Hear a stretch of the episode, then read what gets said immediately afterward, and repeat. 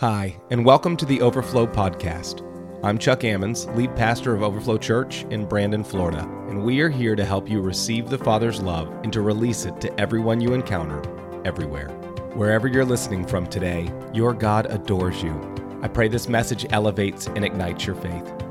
On this podcast, you will find biblical messages to activate your faith so you experience the goodness of God and the greatness of your unique voice in His kingdom. To find out more about Overflow Church, visit us at overflowchurch.com or on Facebook at Overflow Church Brandon. We'd also love to encourage you to check out our book, Life in the Overflow, and its accompanying devotional on Amazon.com.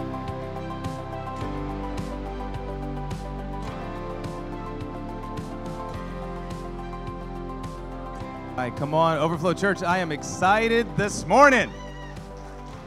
So, we have the joy of my dear brother and my friend. I want to tell you before he comes to speak a little bit about him.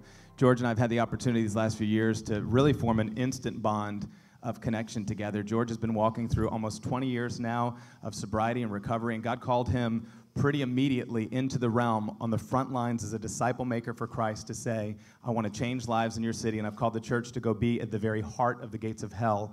And so he and his wife Julie moved to what I believe is like the most dangerous intersection in all of Tampa, and that's not an exaggeration. They had the front window of their house, was it last year? Yeah. Shot out. So I got to sit in in the room where he t- is telling me this like right before a podcast, and like, you know, don't look nervous. Okay, thanks, George. Um, but they moved to this place right in the in the inner city because the freedom that George had experienced, he knew that Jesus was ready to pour out. And so they actually came and they moved as lifestyle missionaries right there. George began and started, founded the Timothy Initiative, a mentoring program for men where many of them have been entirely set free. And then he started the Sober Truth Project, which he leads right now. George has become an author of several books with my dear sister, Britt Eaton. And George's wife, Julie has started a ministry right in the inner city about fighting homelessness. Guys, these are front lines, sons and daughters standing for justice in the kingdom of God. And so, this is what I know it's going to be easy. I don't have to tell you to be inspired today. I don't have to tell you to be able to receive. I don't have to ask if you're going to receive from George and what he's going to share. What I want to see is miraculous today. And so I see a receive and release taking place. And so I told George something. I said, before I would let him speak, there's something that has to take place. Because if you can look and see, you'll see George and I look a little bit, a little different. Um, George has a few more tattoos. How many tattoos do you have, George? I have no idea. You know. I don't. That's- I really don't have any idea. So I do have an idea how many tattoos I have.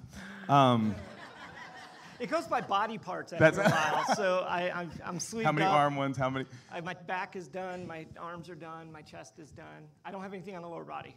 Well, wait a minute. Yes, I do. I got Turn into confession here.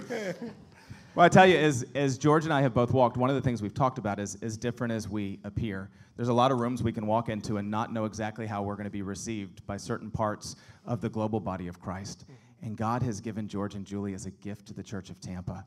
And I think it is so important that before he speaks a word, that we collectively receive from George. So I'm going to ask you to extend your hands toward him right now representing him and Julie. And I'm going to ask as I pray, would you be praying blessing right now? Jesus, we just say in your name that this son of yours, not this minister of yours, this son and this daughter and George and Julie that have surrendered and said yes in the same way that the disciples said, We'll leave our nets, we'll follow everything. Father, they stand as a beacon of bold and courageous and compassionate obedience that the church of Tampa desperately needs. We don't simply say to George and Julie, You're welcome here. We say, We need you to come and lead. We receive your voice. And we stand now as the church for any place that believers have misunderstood, have walked in offense, have tried to silence, have added motive, and have anyway blocked this message that is the very heart of God. May your healing balm now come to your son and to your daughter. May you position them. So we don't simply say that we receive my friend George. We say that we are begging, we are earnest, asking you, Father, release everything that you have to them and through them for the church of Tampa. And if you agree with that, say amen. Would you welcome with me my friend, George Wood? Thank you, brother. Man, I, I totally can't live up to that. So we're just going to do the call to action now and end today.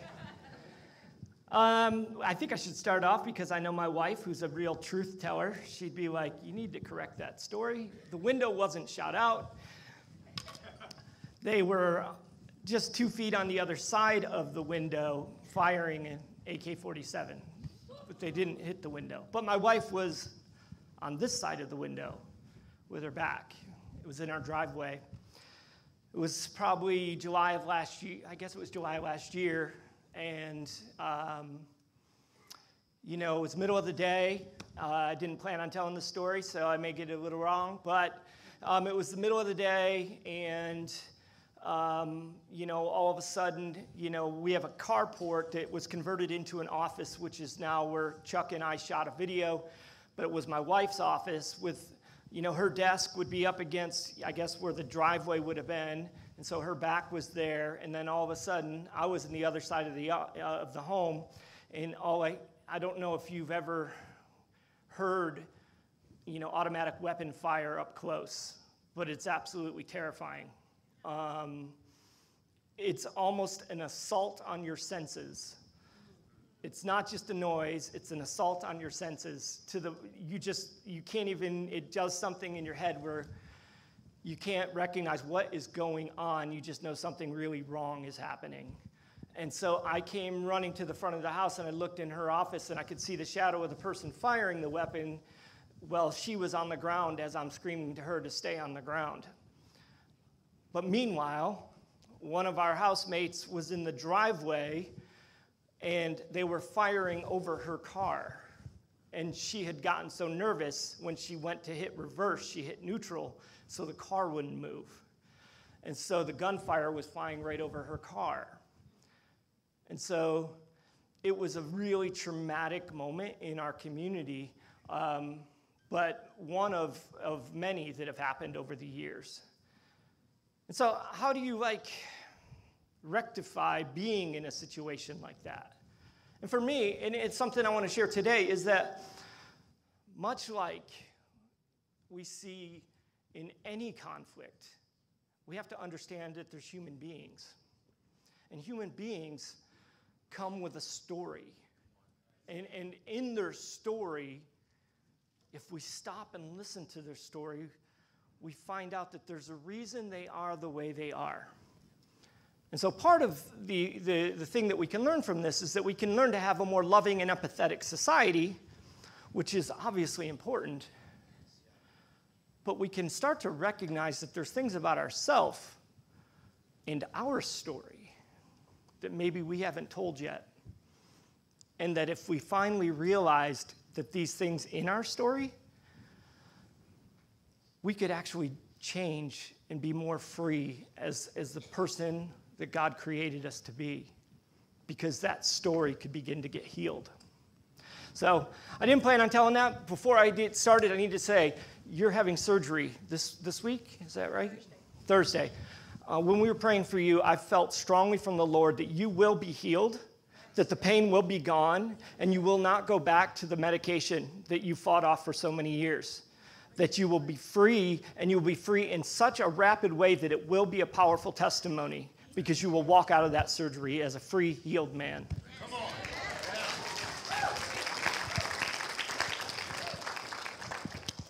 So, let me just tell you this a little bit. I am um, yeah, I wrote a book called The Uncovery last year with Britt Eaton, and I wrote another book with her called The Uncovery Devotional, which you can purchase in the lobby, so please do, or you can get them on Amazon. That's my, my little spiel. But the powerful thing about those books is that they're a, a collection of stories of real life ministry um, and, and what happens when you do real life ministry. So, what I hope to, to share with you people here today is that I have three main points, and the first is that we are all in recovery, and recovery is the gospel. Shame and judgment keep the world broken. And the answer to the pain in the world is connection. And what I really hope that you leave here today with is that no matter who you are, if you grasp the concepts I share with you today, you can find deeper levels of freedom to represent Jesus, we can all do more, and we're already equipped to do so. And it's only authentic relationships and community that we can reach our true potential. You see, I believe that it's time to reclaim our authentic selves because there is no true recovery, no true freedom without walking as your true, authentic self. So, who here is in recovery? Raise your hand. Okay. It's early. Let's get the blood flowing, even though the music was great. Could everybody put your hands up? Let's get the blood flowing. Everybody's got your hands up. All of you are in recovery. You just don't know it yet. You see, there's so much pain and confusion in the world and in the church in general that we don't recognize that we're in recovery from something. But the truth is, here's the deal. Okay, so if we know a couple basic facts. First off, we know that um, in Jeremiah, um, it says that you know God knew us before the foundations of the world. And then we know in Colossians, it says that we are holy, perfect, and blameless. So if we know that God knew us and called us holy, perfect, and blameless before the foundations of the world, then there's nothing that we can do in the span of this time that can change that. Right? Nothing. But we have to recognize that things happen to us in this life that alter God's perfect creation. But they don't alter who you are as being good, perfect, holy, and blameless. A good person doing bad things is different than just being a bad person in a major way. So I want to set a little bit of a Genesis style framework. So I realize I am I'm honored to, to, to be here today, but I'm honored to speak in front of all different types of people. And so just this past week, I was up in, in Minnesota and I spoke at a conference for addiction and faith in front of psychiatrists and counselors and people from mainline denominations and all sorts of i was the only charismatic there but there was all sorts of other denominations and an interesting crowd a lot of people in recovery a lot of people representing the recovery community um, then just this past tuesday i taught a bible study at, a, at the timothy initiative which is a obvious recovery community and then Thursday, I, I taught at the Lutheran Church. I taught the theology of recology, the theology of recovery uh, to the Lutheran Church. That's a wide range of different people, right? And so, you, you know, um, and I'm also in the process of uh, possibly doing an online course for the Greek Orthodox Church, okay? So, how can I just, this little old me, this guy in recovery, um, talk to these different people. Because I don't get separated by denominational beliefs, for one. I don't get dragged into should it be full immersion baptism or splash baptism or no baptism or adult baptism. I don't, none of that is my concern. That's for the disciplers of that particular church. But I can talk about Jesus because I know Jesus. I know Jesus who raised me from the dead, and I've seen him. And if I get too close to the edge, somebody say, Stop. Um, and I know that, stop. Somebody's like, Stop now. My wife's like, Please, Lord, don't let him fall off. I made it to 12 years of marriage. I'd like to see 13. Today, my wife and I celebrate 12 years. It's our anniversary.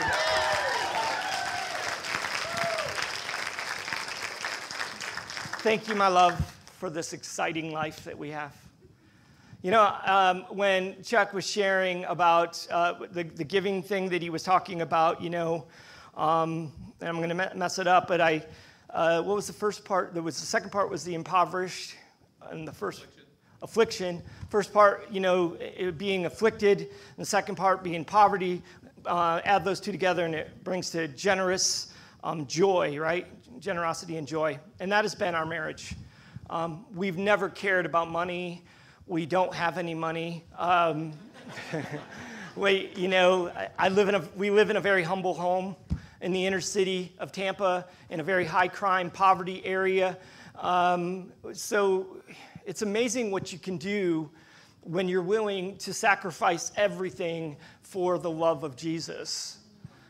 It's, it's just powerful, not just what you can do, but what you can go through, right? And I'll get to more of that in a second, but let me get back to my Genesis illustration.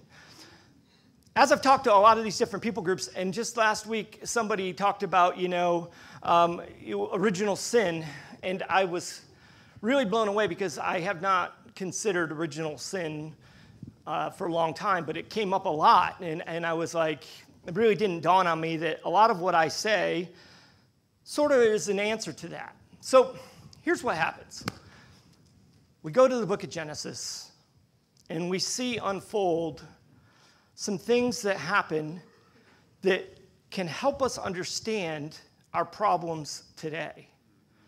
All right, so we first, you know, we, we see how, you know, the serpent deceives Eve and says that you can be like God, right?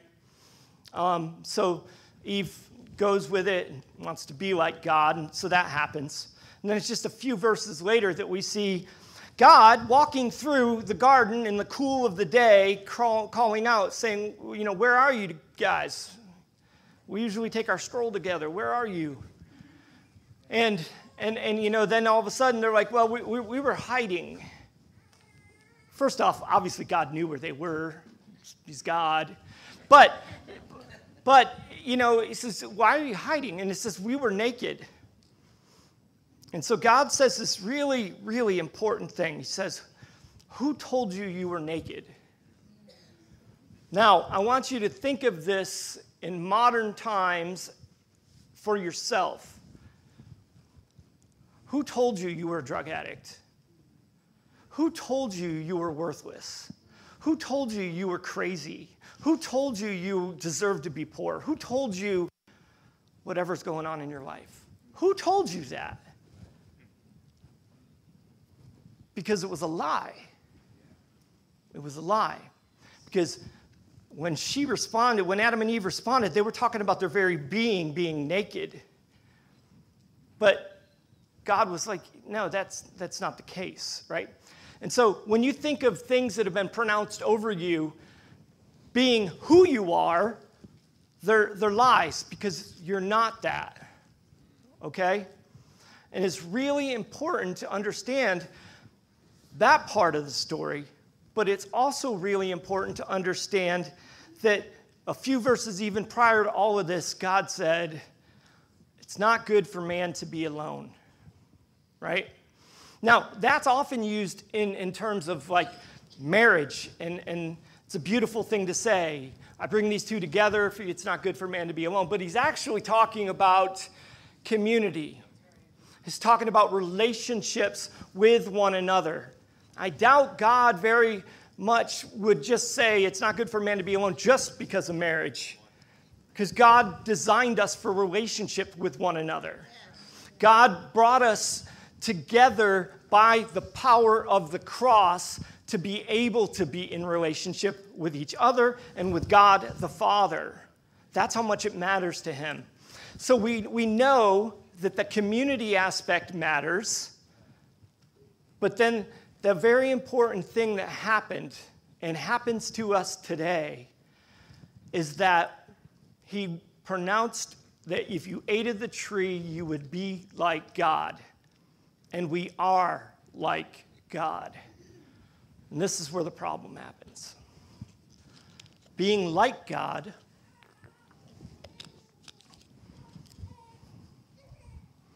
without the wisdom of God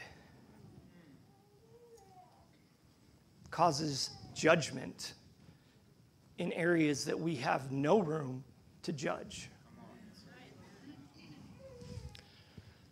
And when we pronounce judgment that is not ours to pronounce, we leap shame onto people. We become the one that said, Who, who called you naked? Well, we did, right? We did. That was us, people. We're the ones who call people things because we think we're like God because we're given the opportunity, because of what happened when we ate of the tree, to be like God. You have that authority. Now, you maybe can't wrap your mind around it because you think, like, I can't really determine other things for other people, but you can. Your words matter. Man, I, I come in here today, this is such a loving place. I mean, I had people saying such nice things to me. And, you know, it's just, it's beautiful. It's like, you know, I get this big head, I go home, and my wife's like, uh uh no. So. I know you. I know you. So, so it's just shake your head off of that. But this is great. I come in, here, but you can pronounce over people things. And that's the power of being like God's, and we can't change that since the fall. That's what we've been given. We can just recognize we don't have the wisdom of God to decide things. So we're called because of Jesus. Jesus comes into the picture and tries to make everything right by showing us the power of the cross, the power of love and forgiveness, because that same ability that we have to declare things over people is to forgive people. It's to release the shame that we've put on to people. You see, I'll give you a little secret. At the heart of addiction, there's a lack of connection. And so, anytime you see addiction, I can promise you that the opposite of that addiction would be connection. And when we think of drug addicts or alcoholics, that's kind of easy to see. So you end up becoming a drug addict or an alcoholic. You separate yourself from loved ones, you separate yourself from people that care about you. What you really need is connection. But I can promise you it's the same thing with mental health issues, with suicidal thoughts, with just about anything that you feel makes you unworthy. It's this lack of connection.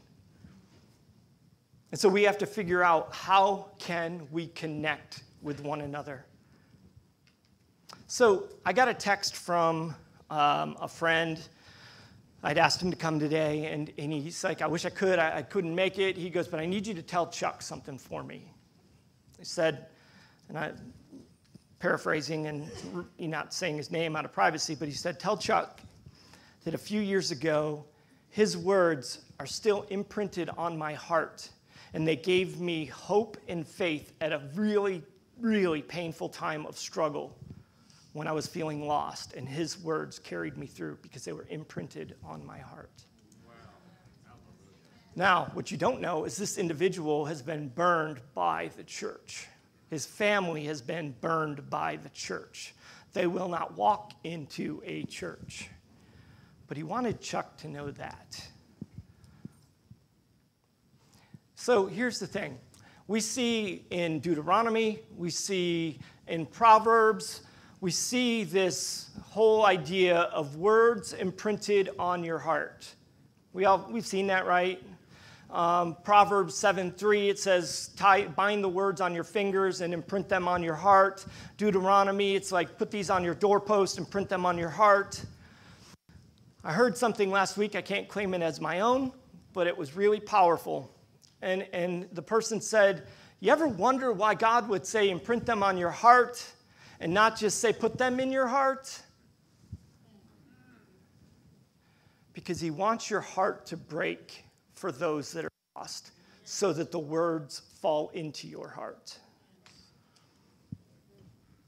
So, church, does your heart break for those that you judge?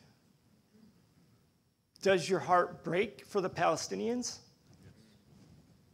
Does your heart break for the drug addict that you're afraid of? Does your heart break for the guy that was in my driveway shooting an AK 47 at someone else? Because if you can't see another person as a life with a story, your heart will never break. And you can protect yourself from being too, you know, um, influenced the wrong way or, you know, uh, anything like that, or putting yourself in any type of, danger. But you're also never, ever going to get the, hearts of, uh, the heart of God that He printed on your heart into your heart. Those words that He wants inside your heart, they won't go there if your heart can't break. And that's a hard thing to swallow, right? So, a few years ago, I had this opportunity to teach a supernatural ministry class um, over the summer to uh, an organization I was part of that was not charismatic by any stretch of the means. So, I'm charismatic. I was able, you know, they're like, go for it. It was a six week class, something like that. And there, you know, I got to teach on, you know, prophecy and speaking in tongues and healing and, you know, all of the all the gifts of the Spirit, you know, the healing ministry, and all of these things. And so, in my preparation, I was like, okay, bust out some Randy Clark. Let's see, you know, his five step method of healing. Kris Vallotton, his prophetic ministry. You know, I got it all. And, it, and I realized something. I'm like, these are all steps to do something, powerful steps.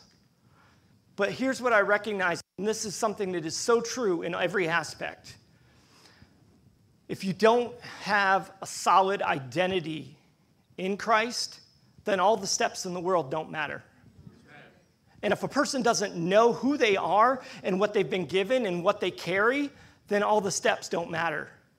And so I could stand in front of a group of people and teach them these steps, but if they don't see themselves as beloved sons, beloved daughters, well, then they're going to think of it as an, in a legalistic way or probably think you're crazy and the stuff isn't going to work because that's not an authority that they've been given. It's not an authority that you, don't, that, that you know that you have. But the, the principle is the same in understanding recovery. Understanding our identity, understanding that in the creation of time, we were all good. And so that everything that happened after that, that kept us from that being good, is, is the issue with our identity. So, any deliverance ministry, anything like that, it's always about getting back to the heart of our identity. Amen. Right. All of it. And so it's like I did deliverance ministry. Me and Len, I had a wonderful time over at Len's house. He invited me over. We, he cooked me steakums, and him and I spent a few hours together. It was beautiful. I'm like, wow, this guy doesn't even know me, and he's allowing me in his house. I don't think he's locked up his stuff or anything, so his, his wallet's there on the table. He trusts me. Um, you know, wow, this is amazing.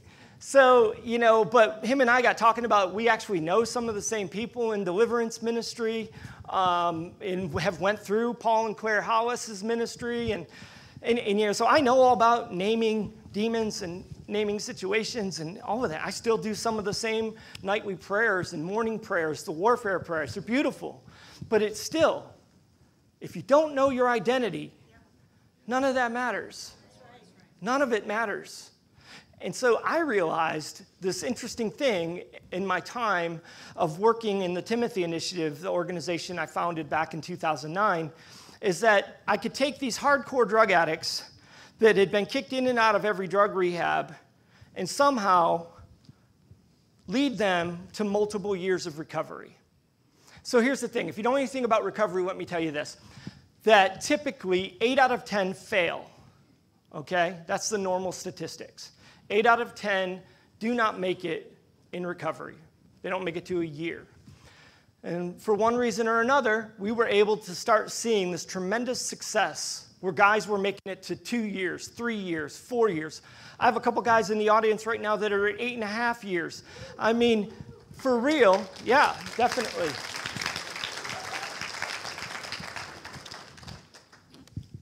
But I realized that it was never about like the stuff I taught them about recovery, it was always the stuff about identity.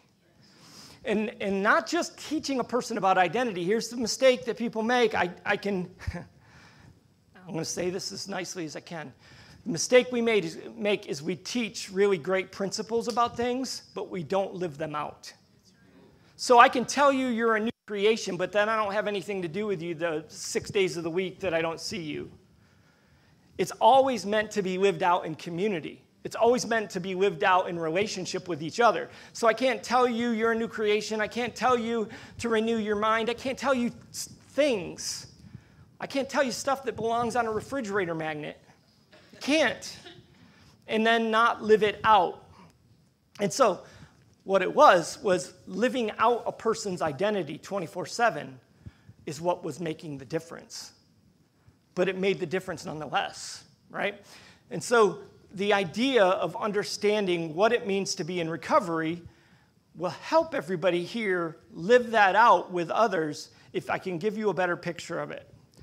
And so, this is one of those moments where I get on the stage and I realize I don't know how things work in a place. So, could, you, uh, could you put up Colossians 3 1 through 17? Um, if, if that's how I'm supposed to do this, I don't know if it is. Anyways, Colossians 3 through 1 through 17. Now, here's what I want you to see. I'm sorry, not Colossians, I apologize. Galatians 5:13 through 25. So in Galatians 5:13 through 25, we see something. Talks to him about brothers and sisters were called to be free. Do not use your freedom to indulge the flesh. Serve one another in love. We see all of that. But here's the verses that I bet most of you non addicts think of addicts as. The acts of the flesh are obvious sexual immorality, impurity, debauchery, idolatry, witchcraft, hatred, discord, jealousy, fits of rage, selfish ambition, dissensions, factions, envy, drunkenness, orgies, and, and the like. I warn you, as I did before, that those who live like this will not inherit the kingdom of God, right?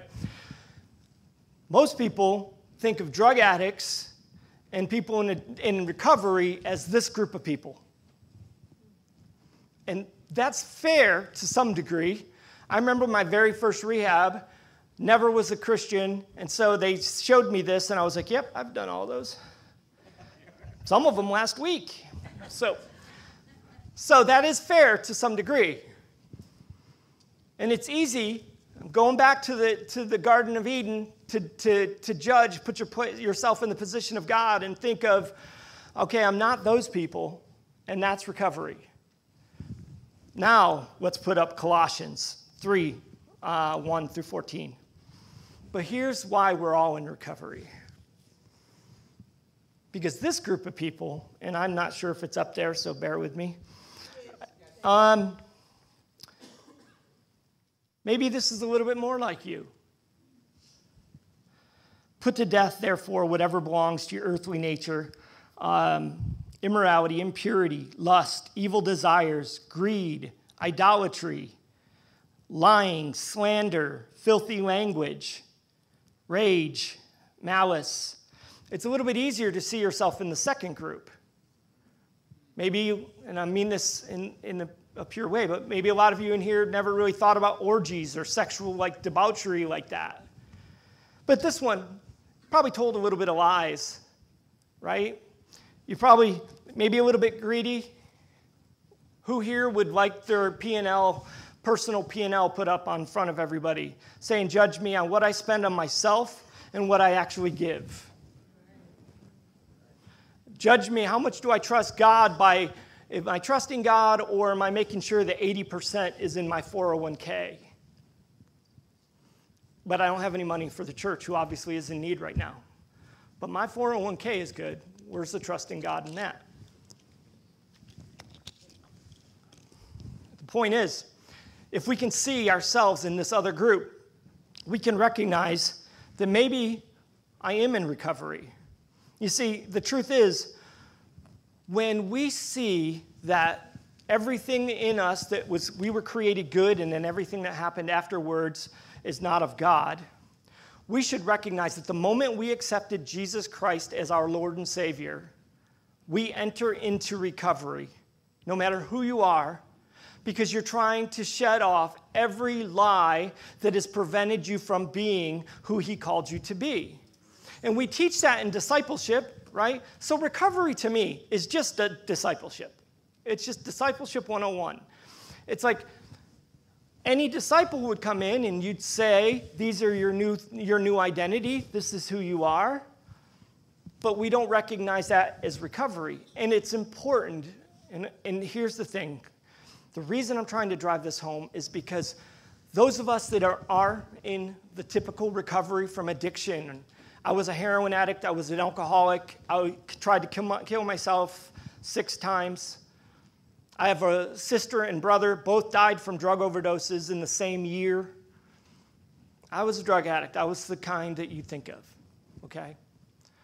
But it's no different when all of us come to Jesus and we're now these Christians and we're now trying to walk in this new way of living. And we're trying to shed every false identity that has been placed upon us. And when we can see that we're all in it together, that can make it so much more powerful. Because when I think that I'm only relegated to your church basement on Sunday nights at 8 when no one else is around, when I think I have to be anonymous, which I totally shed that anonymity, obviously, I'm standing on a stage. But the reality is, because what I've seen work is lives coming together, doing life together. That's what works. But it can work for you too. So here's the thing I don't know if you know anything about trauma and you know anything about what they call the Adverse Childhood Experiences Test. But that is basically this test that weighs out 10 different ways that you could have been traumatized as a child. And it's a simple yes or no answer. And if you go through this checklist and if you've scored a four or more, then you're 700% more likely to become a drug addict and have health consequences later on in life. You're 1,200% more likely to attempt suicide in your life. So it's a simple 10 questions. But what we know is that when we can see the trauma that happens to a person, well, then we have a way to identify what do we need to do in order to help that person. But coming to you, if you may not think of yourself in that group, who here has ever asked God to take away something that He didn't take away? God, help me stop lying. This is not hypothetical. Who here has ever asked God to take something away? Work with me, people. And he didn't take it away. Okay. Did you ever think that maybe God doesn't take something away because he wants you to heal something? And you won't be totally free if he just takes away the behavior. So it's, a ba- it's, it's basic behavior modification versus transformation. Right? It's discipleship versus recovery when they're the same when we see the goal is transformation. So, recovery is not just about being sober, and discipleship is not just about being a Christian. Because if you don't actually become transformed, I would say that you're not actually a Christian or in recovery. And that's a hard pill to swallow. You can come to church and say you're a Christian, but if you're not allowing yourself to truly be healed and set free from everything, man, let me tell you a verse that might scare your socks off. Never said that publicly. Scare your socks. Mental note, relook at video. Did that work? So, there's this powerful t- there's this powerful interaction Jesus is having with people that they come up to him and they say, "Lord, Lord." For we delivered in your name, and we made new believers in your name. And Jesus says, Away from me, for I did not know you. Doesn't that scare you? Yes. Scares me. Why would Jesus say, I did not know you? Why would Jesus say, I did not know you? Because he calls us to radical, transformative freedom radical, transformative healing. And if you're constantly like, Lord, help me stop lying, Lord, help me not be greedy, and you're not instead saying, God, why do I lie? When did I start lying?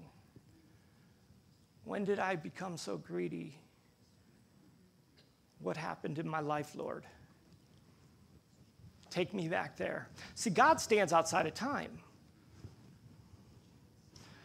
stands outside of time, and he can meet us anywhere in time. I don't know if you're familiar with Sozo, but it's a wonderful healing practice.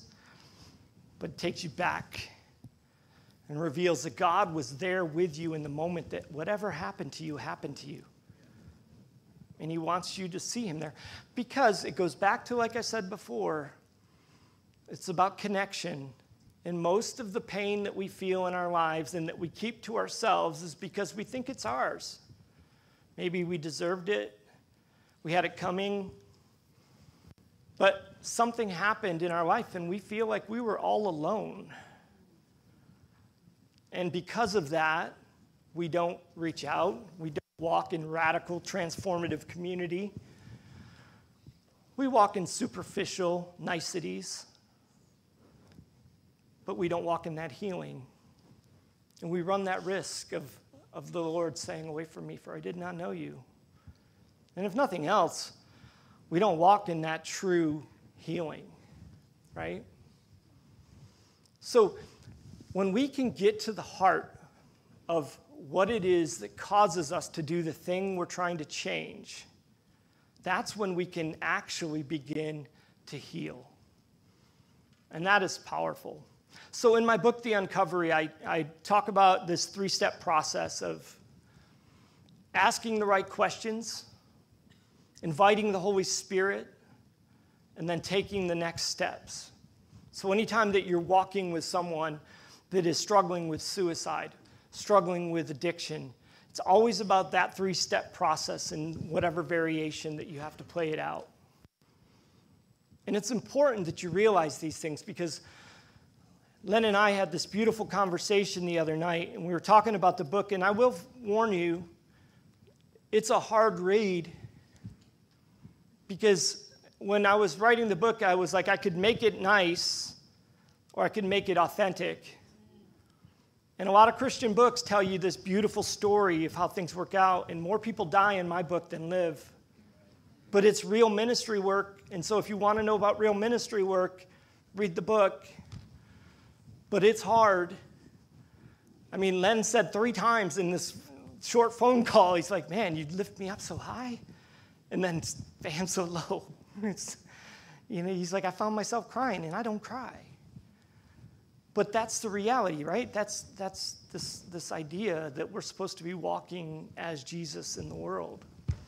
And I said to, to Len on that call, I said, here's the thing why suicide is so important to me. I lost, I've lost a lot of people to suicide.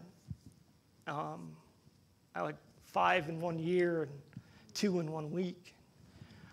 But the point it's important to me is that suicide's one of those things that you can't wait till it happens to get prepared. I need people to know they need to be prepared before it happens. Because if you wait till somebody in your life is suicidal and then try to get prepared, it's a little late, people. It's a little late. We have to be prepared ahead of time. And, and let me say this God has equipped you and given you everything that you need to do any ministry. He's looking for willing people to step out in faith and do the work. I want to dispel something really quick. My wife is not ride my coattails at all. I ride hers. I'm just the public figure, so people think it's the other way. And it's important that you know this because most people think that we do the ministry we do because I'm in recovery from addiction. She's not. She left her high paying job living in a gated community to move into the inner city when we were not together. So don't think she just moved and now is my little sidekick. That is not the case at all. And do not tell her she's a saint for being with me because they did that at the last conference. It's, you're such a saint for being, and makes her feel like, okay, I have my own full fledged ministry separate from him, doing my own work. But I need you to hear that, not because I am trying to boast about my wife. I love her very much, and it's our anniversary. But don't think that I can do this ministry because of my background, because she doesn't have that background. So you too can do this. But there's a key to it. And that is community. You have to have community around you. I can sit here, my wife and I have been married 12 years, and my friend Lindsay sitting over there, she lived with us for 10 of them. She only she got married and finally moved in with her husband, but who is also from the Timothy Initiative. We live in intentional community, and I know that may sound a little crazy, but I literally like right now we have 10 or 11 people living with us, but we've over the years we've had 60 people in and out. And we live in this little area of, of Tampa that is, yeah, high crime and high poverty, but it's not just my wife and I doing it alone. It's a community of people. And why is that is so important? And I hadn't planned on reading this, but when Chuck got up here and he was talking about where you guys are at as a church, something just really hit me. And I, and I just wanted to really read this other part where he was, Chuck was talking about, um, I think he was going into Corinthians but I think another verse that is so important is in Acts chapter 2, verses 42 and 43. They devoted themselves to the apostles' teaching and to fellowship, of breaking bread and to prayer. Everyone was filled with awe at the many wonders and signs performed by the apostles. All the believers were together and had everything in common. They sold property and possessions to give to anyone in need. Every day, they continued to meet together in the temple courts, breaking bread, and in their homes, eating together. And the Lord added to their number daily those who were being saved. If you're willing to live like that, God will add to your number. If you're willing to live like that, God will carry you through the most difficult of times. As a community, we've seen people die in tragic ways. We've seen high crime in the area. We constantly have people pounding on our door asking for money. We constantly have people in need. But because we're together as a community, we can support one another. We can be there through thick and thin together. And that's the power. And what I hope to impart on you guys today is a new sense of freedom because if you recognize that you can do the three step process I just talked about to yourself, about yourself. And God will deliver you, He will show you. Why do I lie?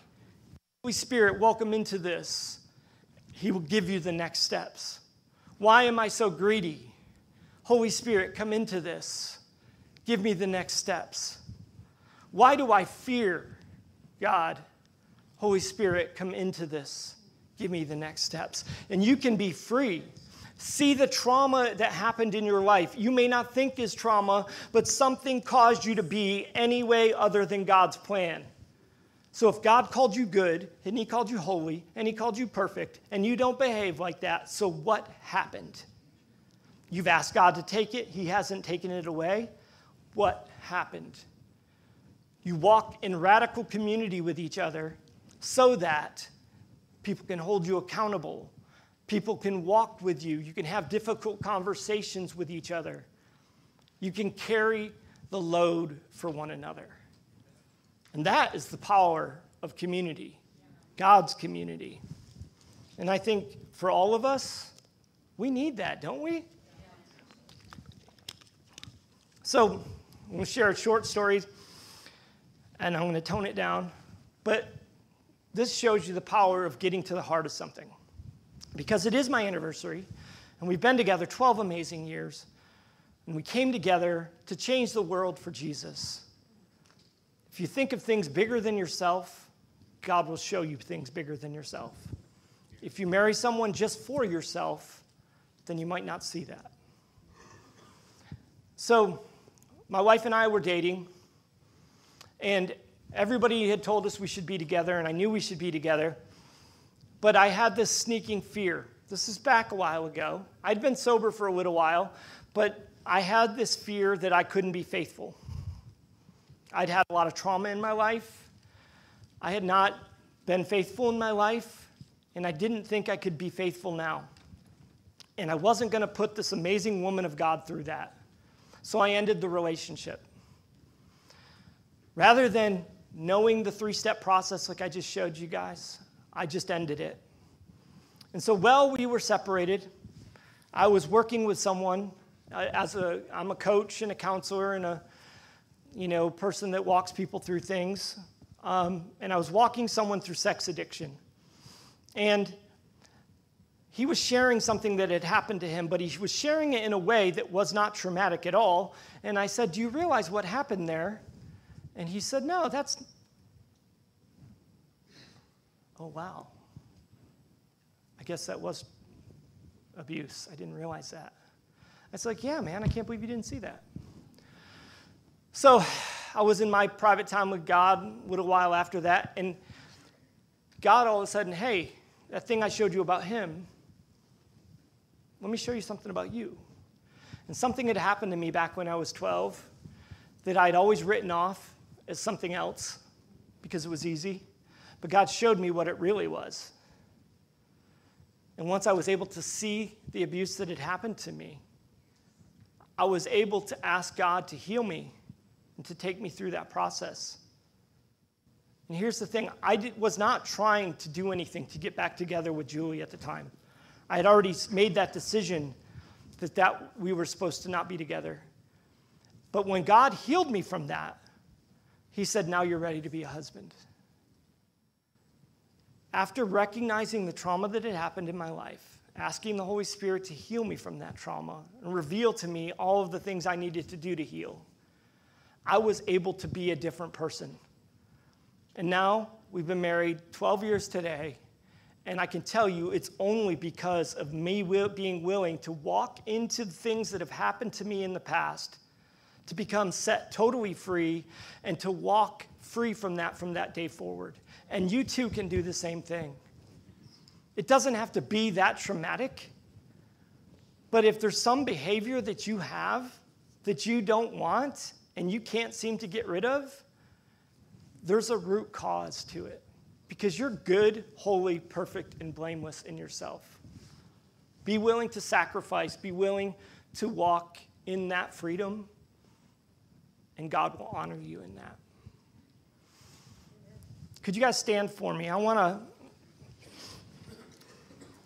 I want to call you guys to this, this belief that I have that I don't care, it doesn't matter who you are and it doesn't matter what you do, that I firmly believe that you can do more and that you can be more in the eyes of Jesus, that He's already equipped you to do more. I know that you guys make a, a huge deal about community here. But I think that you can go deeper. I think that you can live more sacrificially for one another. And I'm calling you to that today. I think there's ministry ideas some of you have had but do not feel equipped to do. And I'm calling you today to do that. There's things that you've feared that I'm just declaring right now that that fear be gone. I have friends that are here right now that are preparing to go to Africa. And I'm just declaring that right now, whatever fears that they may have, that they be set free from that, that they are ready to go. Whether it's moving to the inner city, whether it's staying here and welcoming the stranger into your home, fear must go. And so, right now, I just declare in the name of Jesus, by the Holy Spirit vested in me, that you are missionaries, that you are called to a higher level of community and a deeper level of transformative freedom. And that right now, the Holy Spirit, which is alive and moving inside of each one of you, will be active today, giving you visions of what is to come, giving you a heart for those that you've feared in the past an understanding of each other's stories that you've never had, and a deeper revelation of your own story so that you can begin to walk out new freedom yourself. So, Father, I just declare right now that we have missionaries that are going to change the world for you, that they are going to change this city and beyond the city, Lord God. I'm declaring right now that there's marriages in this room that have only been seen as being selfish for each other and will begin to recognize that they were called to be together for the world, that they were called to be a, a difference maker in this kingdom. And I'm just declaring right now that there may be marriages in this room that are struggling. And the reason they're struggling is because they're only looking at each other and not looking at the work of the kingdom before them. And then when they take their eyes off of each other and put their eyes on you and what you're doing, that they can begin to see their marriage as more than a Hallmark card. Because it's never a Hallmark card. And so, Father, I am just declaring right now that hearts in this room are set ablaze for you and for the work that you've called them to. And I just declare right now in Jesus' name that these are your people, Lord God, and they will change the world for you. Thank you, Father.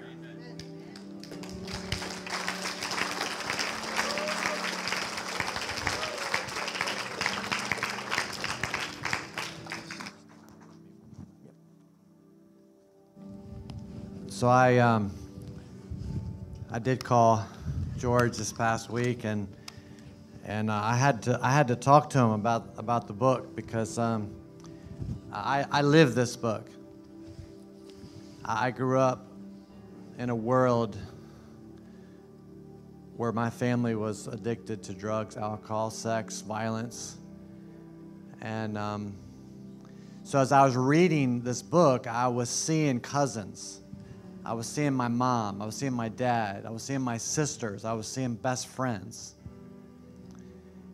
And I saw his stories of some of these getting free. And I was so elated, thinking, wow, I wish I could have given this to them.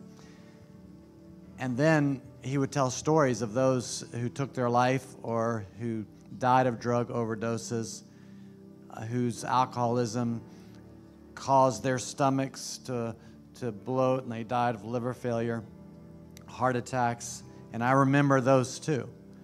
So uh, the, the book really, really hit me, hit me hard. And, and my rebellion as a teenager was I said, I'm not going to drink.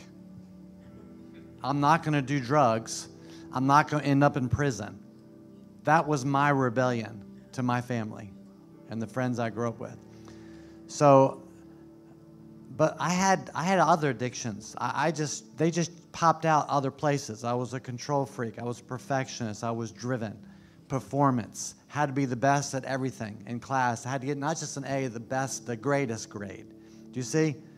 It just it was a different addiction. It just popped out somewhere else.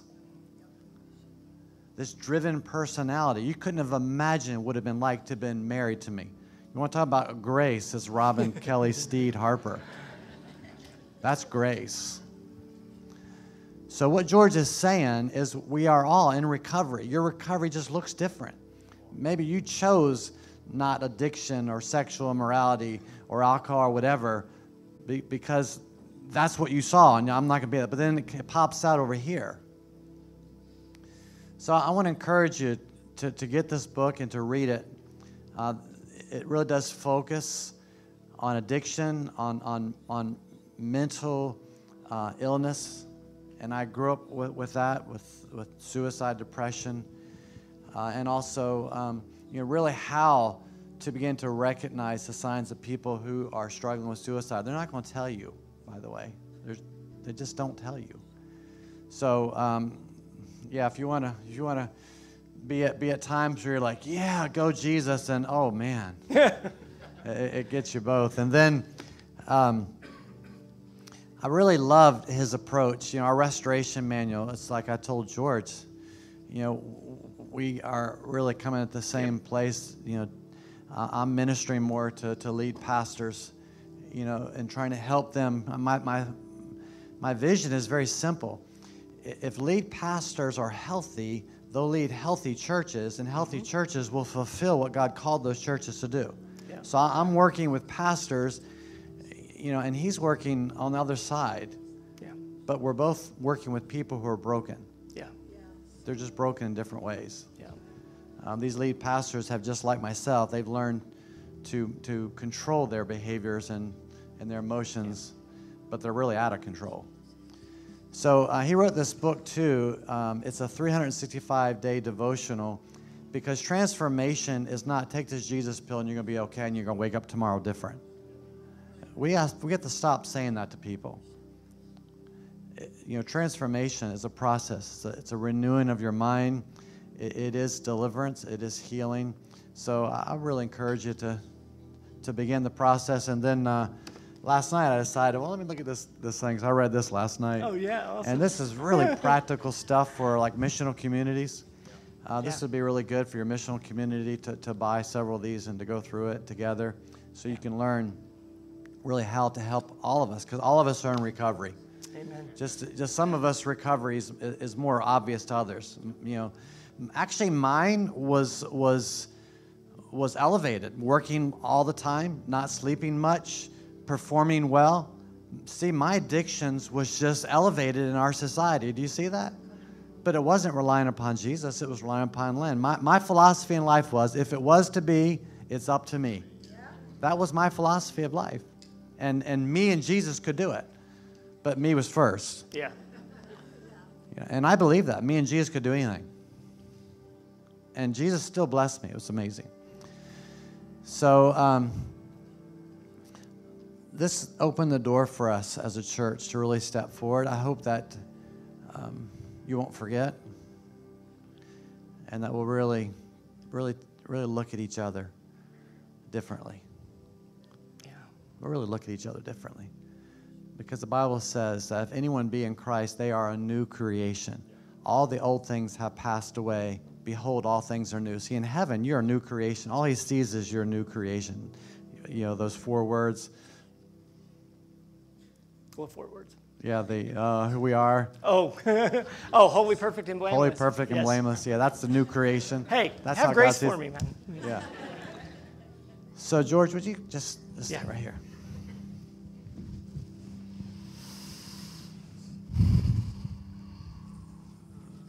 Father, uh, except for going back to Adam and Eve, Lord, George and I don't have the same blood. We're not, we're not relatives.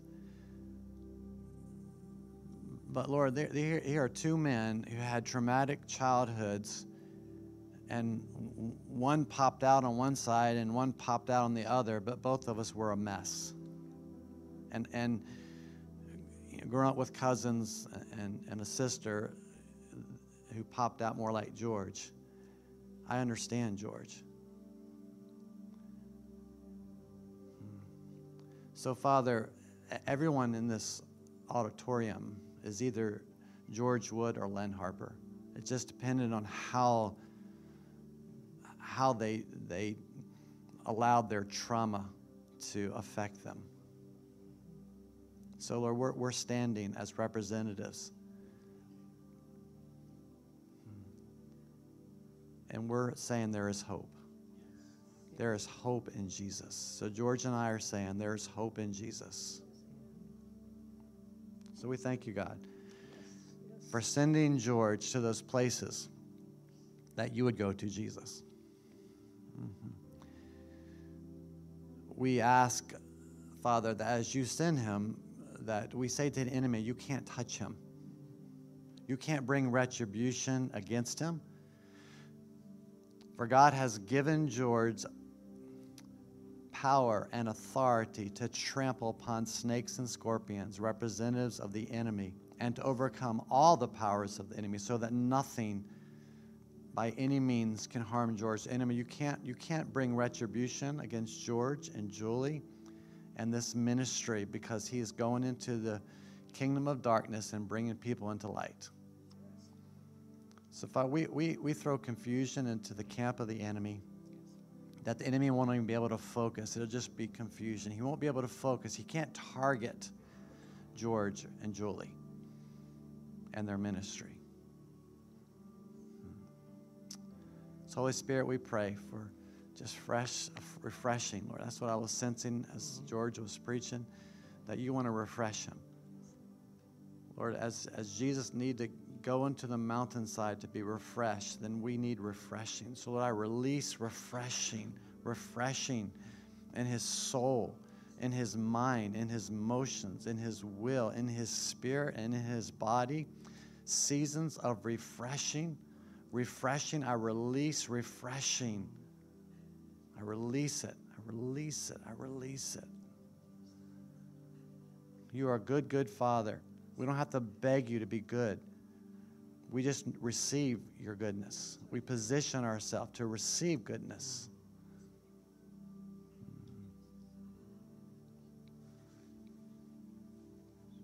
God bless you. Can we just give it up for George? Thank you, Lord, for him.